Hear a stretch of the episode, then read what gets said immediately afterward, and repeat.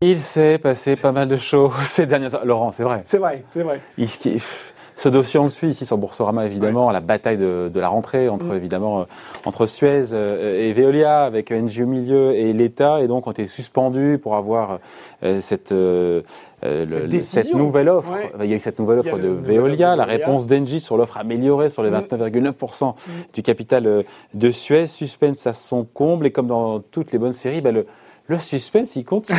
on hein. pensait que c'était fini, mais non, mais non. Non, pas fini. donc c'est toujours un peu brouillard, mais on va essayer de, justement d'y voir un peu plus clair. Euh, on revient brièvement déjà sur l'offre améliorée de Veolia. C'était attendu, c'était pas une surprise. Euh, relèvement de prix. Oui, ça c'était euh, euh, passage obligé, j'ai envie de dire. Hein. Oui, et en même temps, on a l'impression dans cette histoire que c'est pas finalement le prix qui est l'enjeu principal. On, le voit bien, il y a véritablement deux. du point de vue d'Engie, quand même, il y a des sous à récupérer. Mais du point de vue d'Engie, effectivement, il y a des sous à récupérer. Donc, proposition améliorée de 15,50 euros à 18 euros par Action Suez qui valorise les 29,9% euh, de, de, la participation d'Engie à peu près 3,4 milliards d'euros. Bon, c'est vrai que ça fait quand même une somme. Ouais, et au-delà du prix, et c'est peut-être le sens de ce que vous voulez dire, euh, Laurent Grassin, directeur de la rédaction de Boursorama, pardon, je vais pas présenter, euh, il y a cette dimension, en même temps vous connaissez, et il y a une dimension affichée par Veolia comme étant plus amical. Oui, c'est ça. C'est-à-dire que quand même, ce qui, ce qui frappe et ce qui choque, peut-être on peut même le dire, depuis le début de cette histoire, c'est que les noms d'oiseaux volent de part et d'autre. Euh, on est ah quand même entre deux groupes français euh, et, et euh, les, les c'est, on est vraiment un couteau tiré. Et donc, il y a eu effectivement cette volonté peut-être de plus de diplomatie. Alors, on pourrait parler aussi de l'emploi, qui, qui était un peu le, chiffon rouge agité par Suez. On avait évoqué 4 à 5 000 suppressions d'emplois en France. Veolia est revenu dans son offre en disant qu'effectivement, a priori, il n'y aurait pas d'emplois supprimés, qu'il s'engageait à maintenir les régimes et les avantages sociaux collectifs 2023, et individuels, qu'il s'engageait même pour les activités cédées à ce que le repreneur s'engage également sur ces aspects. Et puis un autre point, euh, c'est ce qu'on trouvait dans le, dans le quotidien Le Monde, qui expliquait que même au niveau de la structure, de la gouvernance du groupe, eh bien Antoine Frérot avait fait des propositions pour partager les responsabilités au sein du Nouvel ensemble, des responsabilités équitablement partagées. Euh, avec euh, avec visiblement voilà euh, une, une place pour euh, pour l'exécutif de Suez. Il y a aussi la question derrière eh bien du duo exécutif Philippe Varin et Bertrand Camus où là il y a aussi c'est sans doute plus compliqué d'autant que Bertrand Camus a eu la dent quand même particulièrement dure depuis le début de l'opération en tout cas de la de l'offensive de Veolia. il y a aussi cette proposition d'attendre donc de la part de Veolia mais c'est conditionné six mois avant de lancer une OPA sur le reste des titres. Voilà et c'est aussi le côté ça renforce le côté amical de de l'offre, effectivement, la proposition euh, qui, se terminait hier euh, à minuit, c'était de dire finalement, vous nous euh, cédez cette participation de 29,9% et on ne, on ne fera rien avant six mois, donc ça nous reporte au 31 mars 2021. Mais en contrepartie alors attendez, on ne fera rien et on, et on ne fera rien avec l'accord du conseil d'administration de Suez, c'est-à-dire qu'il donnera un avis positif. C'était aussi le mot euh, d'Antoine C'est une grosse concession, ça, non? C'est une grosse concession, mais en contrepartie, et c'est là effectivement où vous voulez en venir, il y a cette pilule, cette pilule empoisonnée, puisque vous savez, il y a cette euh, fondation, cette fondation qui a monté Suez pour y loger ses activités de l'eau en France. Et pourquoi c'est important? Parce que, eh bien, fondation le droit néerlandais. Fondation de droit néerlandais, précision importante. Et pourquoi c'est important? Parce que dans le montage prévu par Veolia, il y a la cession des activités eau en France au fonds d'infrastructure Meridiam. Et donc là, effectivement, euh, ça coince. Et, et d'ailleurs, juste pour terminer sur ce point, c'est quelque chose aussi, la création de cette fondation de droit néerlandais, qui a choqué même les actionnaires de Suez. Il y a eu des dissensions, et il y a toujours des dissensions à ce point de vue. Euh, pour euh, Veolia, c'est important de désactiver cette pilule empoisonnée. Ben oui, c'est ce qu'on a dit. Voilà, s'ils sont bloqués, ils se retrouvent coincés. Enfin, il avait dit, Antoine Frérot, qu'il avait trouvé un moyen, début de semaine, de, de contourner l'obstacle. Visiblement, alors, je suis pas bien sûr de ça, mais il semblerait que si euh, Veolia rachète uniquement euh, la participation d'Engie, il ait les moyens de, de, de, dénouer un peu la création de, de, cette fondation. Ce serait plus compliqué, je pense, s'il lançait une OPA sur la totalité du groupe, mais ça reste quand même une, une épine dans la chaussure de Veolia.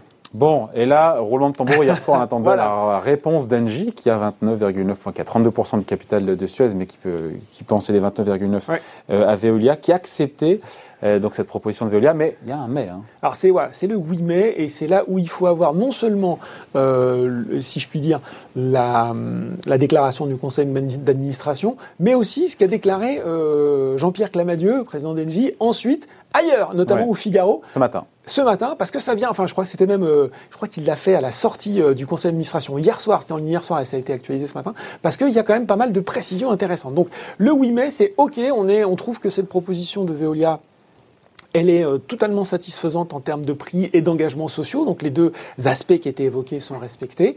donc ça c'est bien. Par contre, on se laisse 5 jours de plus jusqu'au 5 octobre, là aussi à minuit. Lundi minuit. Voilà, donc on, on, repassera, voilà, c'est notre feuilleton de l'été, enfin pas de l'été, de l'automne, on va dire, euh, pour que euh, cette offre euh, soit totalement inconditionnelle et, et, amicale, donc on soit sûr de son caractère amical. Et parmi le côté inconditionnel, il y a le fait pour Veolia de ne pas faire un, point crispant justement de cette fondation néerlandaise. Je pense qu'il y a surtout l'idée euh, de Jean-Pierre Clamet derrière que les dirigeants des deux entreprises se parlent, dialoguent, euh, ce qui semble compliqué. Il y avait une réunion qui avait été prévue déjà mardi, un mardi soir, et qui visiblement euh, bah, s'est terminée en eau de boudin. Et je pense réunion que glaciale, dit-on. Ouais, visiblement très très compliqué. Et je pense que le entre les dirigeants de Suez, de Suez et de, Veolia, Antoine Frérot et les dirigeants de, de Suez. Et je pense que le but de Jean-Pierre Clamet c'est d'arriver à ce qu'on affiche un front à peu près uni. on va pas le souhait de l'État. C'est le souhait de l'État. Et c'est aussi le souhait de l'État, effectivement. L'État, donc, euh, il dit quoi L'État, il veut, il veut, il veut, maximiser euh, à la fois ses rentrées, puisqu'il est actionnaire donc euh, d'Engie. Ouais. Donc c'est 23,6%, un peu plus si on compte la participation de la CDC et de CNP Assurance. Donc voilà, donc il y a à la fois valoriser son patrimoine, hein. et puis il y a aussi éviter une guerre, une guerre entre deux industriels français qui sont numéro un, numéro deux mondiaux. Et c'est là où on rentre véritablement dans le compliqué de cette histoire, si ça l'était pas déjà, c'est qu'effectivement, vous l'avez bien résumé, euh, au début, en plus il y a eu euh, un peu, on va dire un peu cacophonie quand même. Euh, visiblement, Antoine Frérot avait averti le Premier ministre, Jean Castex. Jean Castex, de son intention de passer à l'action.